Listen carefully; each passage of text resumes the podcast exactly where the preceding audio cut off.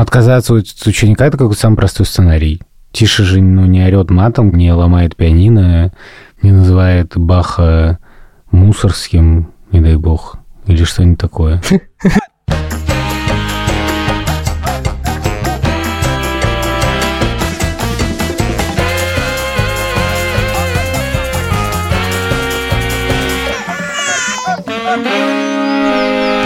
Привет, меня зовут Александр Борзенко, это подкаст «Сперва роди», подкаст, в котором мы рассказываем о родительстве, но при этом не даем никаких советов, а только делимся своими тревогами, переживаниями и разными историями. Детей, которых я постоянно обсуждаю, в этом подкасте зовут Петя, ему 15, Тише 13, а Маня...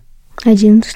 А Мане 11 лет. Меня зовут Юра, мне сын Лева, ему 4 года и 9 месяцев. Всем привет, меня зовут Владимир Цибульский, моей дочери Соне 4 года и 4 месяца. Партнер эпизода Яндекс Практикум. В середине эпизода мы расскажем подробно об их бесплатном курсе по Excel. Борзин, расскажи, почему сегодня с нами Маня? Позавчера я сидел на каком-то совещании, и вдруг комнате раздался звонок с незнакомого латвийского номера. Мне позвонила заместительница директора нашей школы и сказала, что она звонит по поводу Тихона. Дело в том, что у них музыкальный класс, и раз в неделю он занимается на фортепиано. Это индивидуальный урок, и учительница фортепиано сказала, что она хотела бы отказаться от Тихона. И заместительница директора сказала, что такое на ее памяти впервые за 20 лет. Блин. Просто вы худший класс. Мне нравится, что она решила это уточнить. Типа, она не, так, не то, что типа, ну, типа, у нас такое случается сплошь и рядом. Чтобы я почувствовал исторический масштаб, так сказать. Да, да, да. Дело не в том, что Тише особо ничего не делал, это нормально. А в том, что он э, плохо контактировал с учительницей по фортепиано, и ну, в общем, как-то сделал ей замечание по поводу того, как она преподает. Плохой контакт. Вот почему здесь Маня. Теперь, в смысле, ты, ты решил поощрить Маню таким образом? Я тоже отказался от Тиши. Отказался от Тиши, да, как бы поэтому взял Маню, да. Я хотел позвать Маню с Тиши в студию, чтобы обсудить тему, как общаются со, со взрослыми, да, когда надо соблюдать вежливость, когда нет, когда надо соглашаться, когда не надо соглашаться, как это устроено у детей, что они об этом думают, но guess what? Тихон отказался от тебя. Но Тихон отказался от меня. Я был в том же состоянии, что и Тиша в течение шести лет, потому что я тоже ходил в музыкальную школу и тоже ходил на, по классу фортепиано. Но я ни разу ничего не сказал такого. И сейчас, спустя 15-17 лет, я жалею, что я ничего не сказал. А что бы ты сказал? Юрец, Юрец, а ты стоишь в душе и такой, типа, представляешь ту ситуацию, когда она такая, сыграй так, и ты такой, типа, да заткнись Нет, говорит, надо, руку вот надо держать, как будто держишь яблочко. Говорит, да мне пофигу на твое яблочко. Яблочко, грушу свою придержи. Короче, я не знаю, я помню, что во мне было часто много очень злобы, а накопилось, типа, с каждым годом. Но чем взрослее я был, тем у нас как-то с моей преподавательницей становились более дружеские отношения, но я помню, что первые года три я прям, типа, рыдал. Так мне было страшно идти туда, но она тоже там, типа, преподает уже 30 лет, и ну, не знаю, в смысле, она использует это как такой инструмент власти, скажем так. И, во-первых, хотел сказать слушателям, что если вы хотите послушать эпизод про то, что Юра тряпка, слушайте наш эпизод про то, что Юра тряпка. Подожди, это эпизод про то, что Юра тряпка во взрослом возрасте, эпизод про, про то, что Юра тряпка в детстве у нас не было такого. Можно будет потом отдельным сборником купить э, CD-диск с двух сторон. Спинов. Юная тряпка. Я тряпка! Ну, на самом деле, я тоже, мне кажется, тряпка в этом плане был. Ну, в смысле, что я, по-моему, как тише с учителями не говорил. Мне так кажется. Мань, ты что-нибудь такое говоришь учителям? Я скорее не то, что я просто молчала именно буквально. Ну, а у тебя внутри какой-нибудь э, чертик такой был, который хочет наружу вырваться и сказать, типа, все, что ты думаешь? Да. А приведи пример, типа, что это за ситуация? Это вообще было не с учителем, а с продавщицей в магазине. Я ей, короче, дала на евро больше. Я, видимо, стала лень читать. И она типа такая, девочка, ты в школе учишься? Я такая, ну да. Она такая, ну здесь вообще-то больше. Я, Ну, да. Бесит, короче. Да. Да. Еще она с такой очень противные интонации сказала. Поэтому меня это так и выбесило. Есть такой подкаст «Сирийские мистики». Величайший подкаст. Если вы не слушали, послушайте на любых платформах или в приложении «Арзамас». И там в первом эпизоде рассказывается о том, как сирийские мистики относились примерно к таким случаям, что вот там сосед тебя как-то разозлил, ты ему не стал отвечать, а потом типа злишься очень сильно. Сирийские мистики учили в этот момент наслаждаться тишиной. Вот если ты хочешь сказать это продавщице в мыслях, да, и там в душе, вот ты сама в школе не училась, то в этот момент нужно подумать, что если я не буду сейчас заполнять себя вот этими эмоциями, вот этим воображаемым спором, который ни на что не влияет, а просто наслажусь, наслаждусь, насладюсь. Насладюсь. Пусту... Наслаждусь. Наслаждусь пустотой, тишиной. Не знаю, последние годы я все время в каких-то конфликтах не пустил деда в автобус как бы какого-то. У меня недавно было, я ехал в Иерусалиме, типа, и я просто прошел вперед деда какого-то, и он такой, типа, на меня так очень стал злиться. Любые конфликты, типа, надо просто отмалчиваться, на мой взгляд. Потому что если ты любой конфликт начнешь раскручивать, особенно с незнакомым человеком, то, скорее всего, все это закончится диким стрессом. А я очень переживаю, вот есть типа какой-то супер стресс большой, поэтому я просто отключаюсь реально на время, когда с кем-то надо спорить. Вот если мы приходим там, с Верой куда-то, да, и какая-то конфликтная ситуация с кем-то возникает, Вера начинает прям раз, разборки реально устраивать. Вот, но я такой, блин, давай забьем, да забей, да нафиг это... Ну, просто какой-то незнакомый человек, вот, и ты с ним начинаешь что-то выяснять, там, что это место там в кинотеатре или там еще где-то кто тут первый занял очередь. Вот. И мне нравится подход, что ты просто тупо такой, окей, все, иди вперед, мне просто пофиг, реально. Просто не хочу больше разговаривать ни о чем, и все, так просто в руки вверх. Ну, у меня вот такого не бывает. У нас не так, у нас не так, у нас совсем не так, у нас не так, у нас не так, у нас совсем не так. Если творится какое-то ну, явное хамство, мне иногда сложно просто типа, пройти мимо. Да, я тебя понимаю. Вот. Но, короче, разные бывают ситуации, но вот если я чувствую, что ситуация вообще такая тупая, что, блин, мы не решим вопрос, потому что человек, с которым я разговариваю, он просто, не знаю, плохой день у него сегодня. Он психует, вот, а я не буду. Мне так нравится. Я недавно как раз общался с одной э, своей знакомой, и она рассказывала про то, что к ее детям что-то им предъявляли в школе, и она сразу заняла оборонительную позицию, сказала, да вы сами должны заниматься детьми, и вы сами ничего не делали полгода, а теперь требуете, чтобы он что-то умел там и так далее. Ну, прям такая была жесткая, я бы сказал, даже не оборонительная, а немножко нападательная позиция. Может быть, наоборот, позиция, ой, ну, что-то действительно мой обалдуй вообще. Спасибо, Галина Павловна, что там обратились. Мы, конечно, с батей ему зададим если действительно какой-то беспредел, то я понимаю первую позицию, но вторую я не понимаю никогда и ни в каких обстоятельствах. В этом случае я пытался, с одной стороны, объяснить, что Тише вообще норм, очень любит фортепиано, очень музыкальный, и клевый, и кажется, у нас проблема коммуникации здесь. Ну, то есть занять какую-то позицию медиатора. Я скорее не буду говорить тише, слушай, ну твоя учительница совсем тютю, как бы, но и не буду ему говорить, что твоя учительница такая хорошая, ты такой плохой. И я пытаюсь как бы разобраться, типа, в чем трудность и как-то ее решить. Насколько это поможет, я не знаю. Да, я поговорил с этой заместительницей директора, мы изучили с ней сценарии, возможно, что с этим можно сделать. Я сам предложил некоторые сценарии. Она мне объяснила... Месяц что... без ТикТока. Ну, это, конечно, загнул. А, а, или учительница месяц без ТикТока, типа. Надо сказать, что эта заместительница э, директора, она так начала вот с такого типа, вот, 20 лет, то все. А когда услышала, что я нормально с ней разговариваю и готов как бы рассматривать это как проблему и как-то это решать, она сразу в какое-то конструктивное русло перешла и как бы сказала, что вот есть такой вариант, можно сменить учителя, может быть, плохой контакт какой-то случился, можно сменить инструмент, можно пойти не в музыкальный класс, а в обычный класс. И можно вообще уйти из школы, если что-то не нравится. Ну, нет, не в таком духе было сказано, а в, в том, что такое может быть.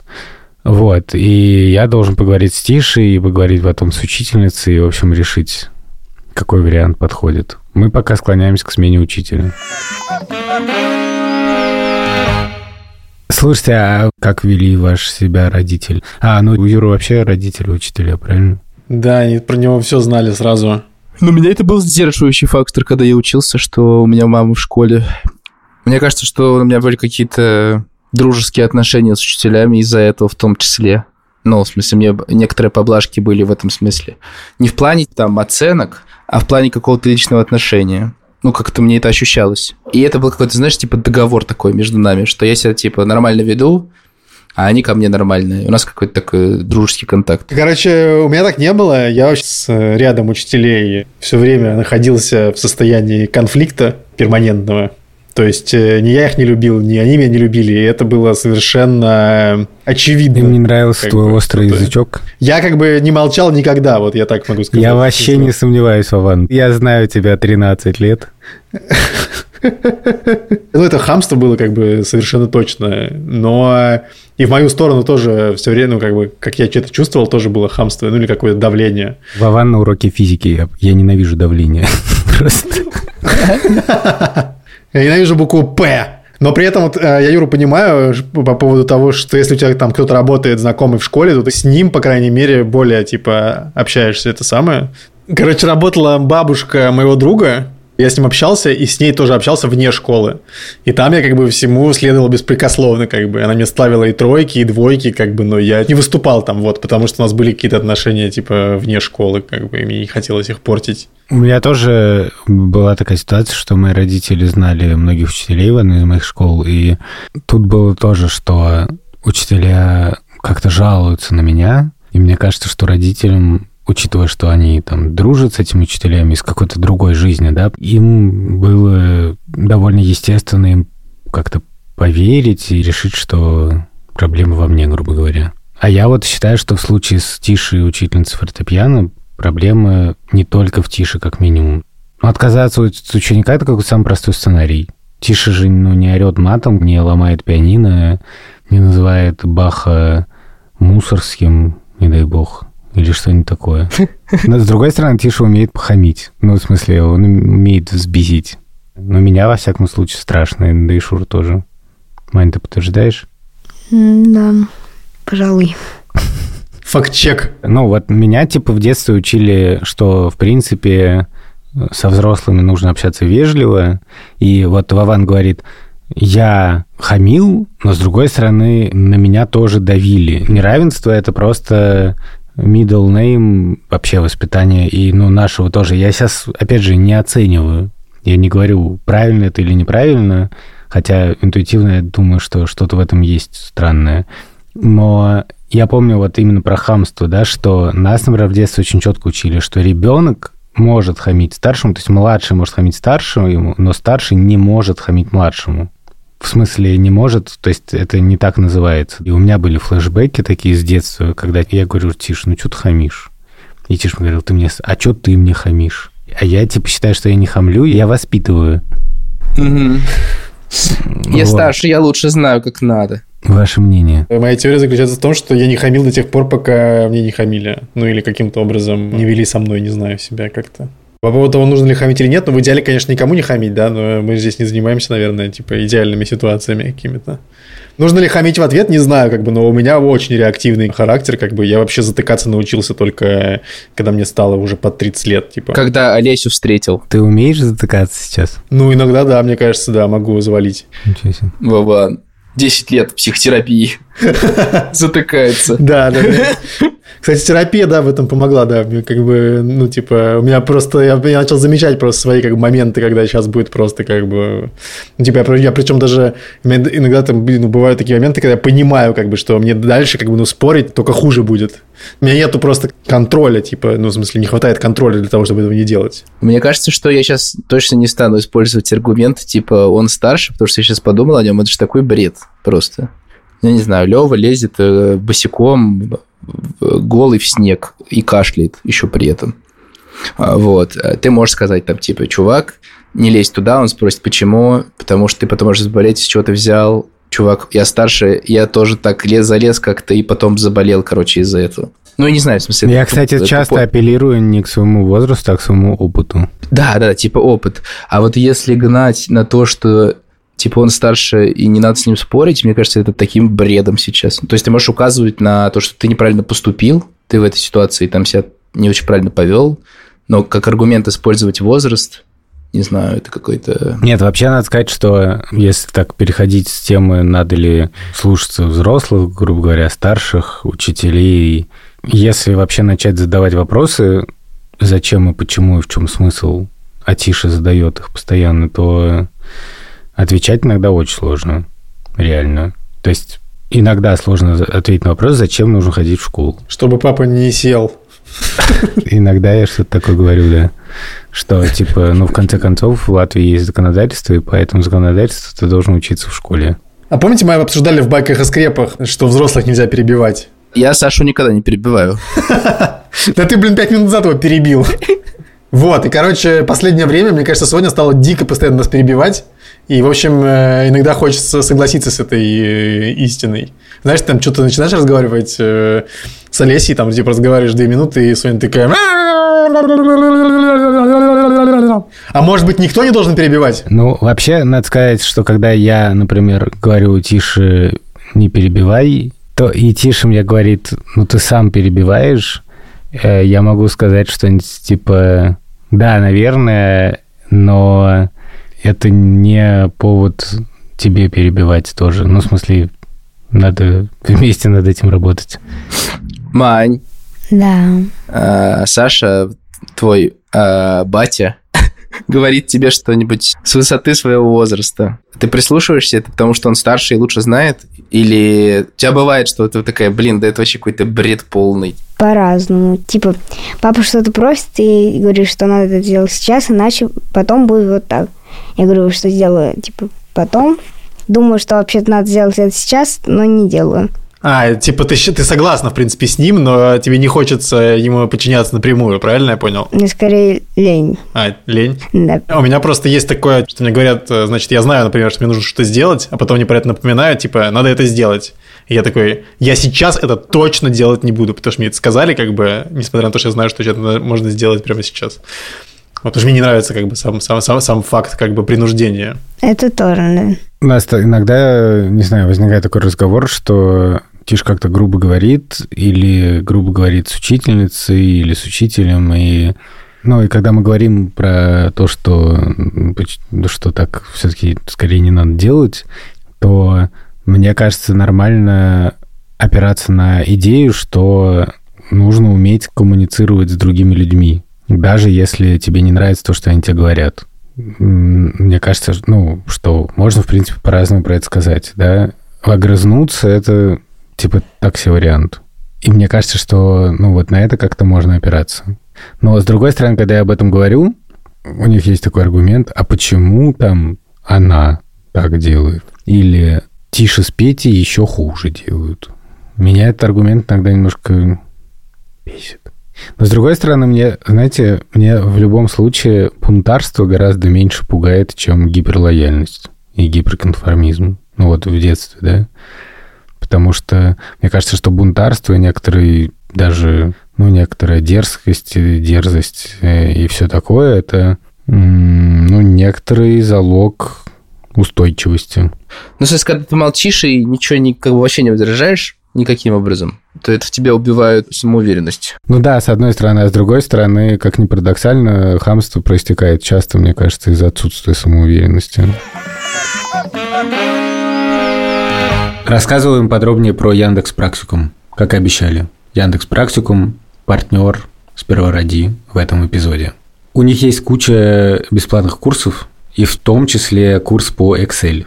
Я не думаю, что надо рассказывать, почему работать с Excel важно, и почему люди, которые умеют круто работать с Excel, у них в любой компании статус магов и волшебников.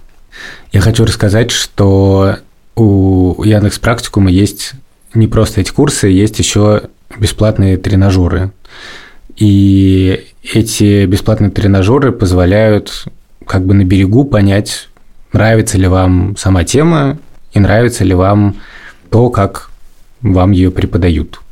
Дело в том, что главная фишка в Яндекс практикуме, что они не просто учат, они ну, помогают действительно освоить новую профессию, и у них очень высокий процент людей, которые после обучения действительно нашли новую работу в этой профессии. И поэтому обучение довольно, скажем так, жесткое. Прежде чем подписаться на серьезный курс, который, возможно, сильно изменит вашу жизнь, важно попробовать. И вот бесплатный тренажер – это такая хорошая возможность попробовать. Я вот занимаюсь птицами, у меня лайфлист в Excel.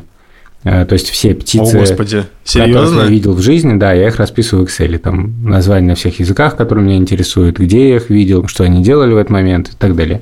Но делать всякие тонкие штуки, типа очень быстро с помощью Excel что-то посчитать, я, честно говоря, не умею. Мне казалось всегда, что мне это не нужно, потому что я занимался редакторской журналистской работой, но на самом деле я бы хотел этим владеть. Ну, я постоянно, на самом деле, этим пользуюсь. У меня обычно вообще все время первая мысль – это все загрузить там в Excel или в Google Sheets. Я хотел рассказать, на самом деле, про прикольную функцию, которую я узнал в Excel недавно. Допустим, ты хочешь через 20 лет получать, например, свою зарплату, но на пенсии. Типа, сколько тебе нужно денег положить сейчас в, допустим, какие-нибудь облигации, допустим, под 3%, чтобы у тебя там через 20 лет была эта сумма, да, то есть условно в этом месяце ты положишь эту сумму, а через 20 лет у тебя станет вот такая сумма. И, короче, я посчитал, и там это одно из самых демотивирующих вещей, которые я видел за последнее время, э, условно, чтобы получить тысячу евро через 20 лет со ставкой 3%, тебе нужно сколько положить в этом месяце? Понятия не имею. Короче, ты будешь демотивирован, но это больше половины. 553 евро, представляешь? Курс по Excel от практикума нужен тем, кто хочет научиться работе с самыми востребованными формулами, чтобы быстрее решать рабочие задачи, находить информацию, сопоставлять ее, делать отчеты и автоматизировать разные процессы. Курс длится 10 часов и состоит из трех блоков. Обучение – это практика, практика, практика, там никаких вебинаров. Сразу погружение полное в таблички, задания, и все это автоматически проверяется. Если возникают какие-то трудности, то можно подсмотреть готовое решение и разобраться. Курс бесплатный, его можно проходить в любой момент, например, прямо сейчас. Ссылка будет в описании эпизода. Мань, у тебя есть учителя, которые тебя сильно бесят? Да, есть. Они тебе что-нибудь говорят? Например, на спорте, типа, позапрошлом, кажется, что-то я забыла надеть ботинки другие. А голову ты не забыла? А, Просто вопрос. И мне сказали, типа, в зал нельзя с этими ботинками. Но потом, когда я отсел, уже увидел, что типа там половина детей ходят в этих типа, ботинках с улицы. Понятно. Короче, двойные стандарты тебя взбесили. Это вполне можно понять, да. А еще у нас на некоторых уроках есть учительница дополнительно, которая просто ходит по классу и видит, что типа тебе надо помочь и помогает, вот. И на математике иногда есть какая-то гадка, которая я что-то делаю, немного не успеваю, потому что я еще перевожу с телефона, потому что там что-то на латышском. И когда она подошла, я думаю над этой задачей, которую она, она попросила делать. Вот она говорила, типа, вообще мы сделали уже эти три и делаем уже четвертую. Я такая, понятно. Не в этом темпе. Да. Я хотела сказать, типа, ну, рада за вас, но как-то воздержалась. Мы, конечно, молодцы. Уж какие вы торопыги. Ты этим делишься с Сашей, Шурой, ты рассказываешь кому-то друзьям, что Да. выплеснуть. Типа, она меня взбесила. Ну и рада за вас, решайте свои задачи другие, а я буду эту решать. Да. Но я скорее рассказываю это просто как историю, а не чтобы выплеснуть. Ты, короче, не думаешь, типа, ах, какая, я бедная, я виновата, короче, в том, что я не успел решить три задачи, а Нет. вместо этого ты думаешь, да пошли вы, короче, решу, как получится. Ну, скорее так, да. Ну, что сказать тебе? Респект. Да, мое уважение. Мне кажется, что вообще крутой вопрос в том, как спорить. Вот был какой-то период в моей жизни, когда я вдруг понял, что когда я что-то тихо, занудно говорю, получается гораздо эффективнее, чем если я раздражаюсь и схожу с ума. Потому что если я говорю что-то, что задевает просто на уровне эмоций моего собеседника, то ничего хорошего не получается. Если так думать в целом, как воспитывать детей, мне кажется, это спорить нужно тогда, когда ты считаешь, что нужно спорить, И очень важно, типа, чтобы у, у детей не было такого барьера. Типа, нельзя спорить, потому что старший сказал. Потому что сегодня старший учитель, а завтра военный комиссар, как бы. Но, с другой стороны, наверное, классно действительно научиться это делать. Хотя, надо сказать, что иногда можно не впадать в тонкости. И есть случаи, когда нужно прямо грубо ответить. Я уверен в этом и не прислушиваться никакой чужой позиции. Есть хороший вопрос от нашего слушателя, слэш э, редактора, слэш отца нашей слушательницы Андрея Борзенко.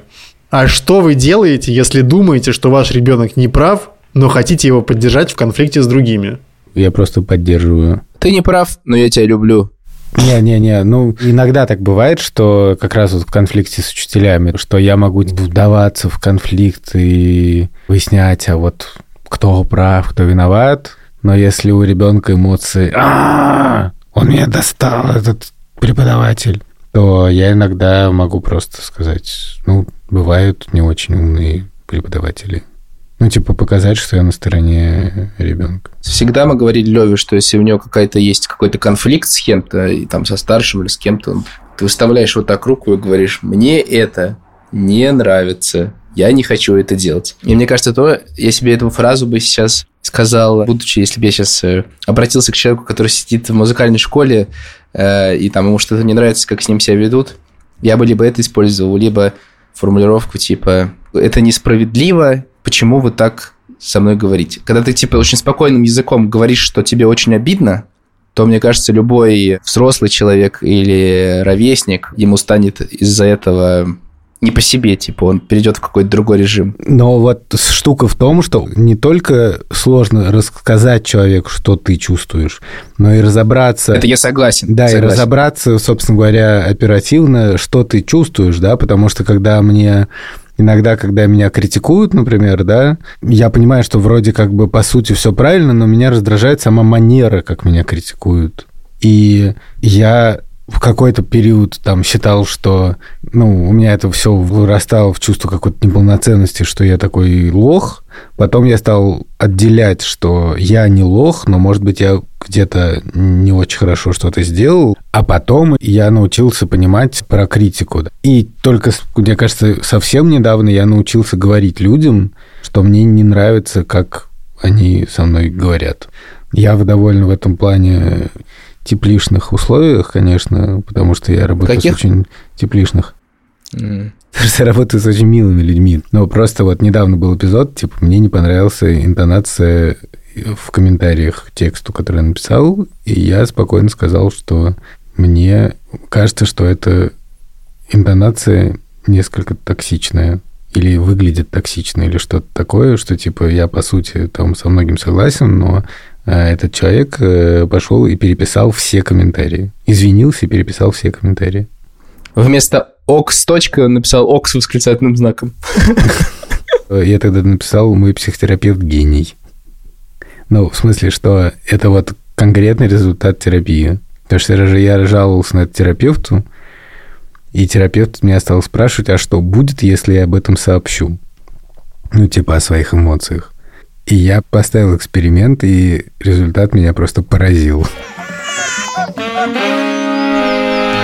Слушайте, мне понравилось, знаете, что мы, значит, спросили у наших подписчиков, подписчиц в Телеграме, какая тема им была бы интересна, и нам пришло, типа, 150 тем. Отлично, значит, будет еще 5 сезонов. Зачитай любую просто.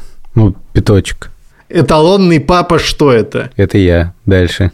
Это Борзенко. Про умение договариваться в семье.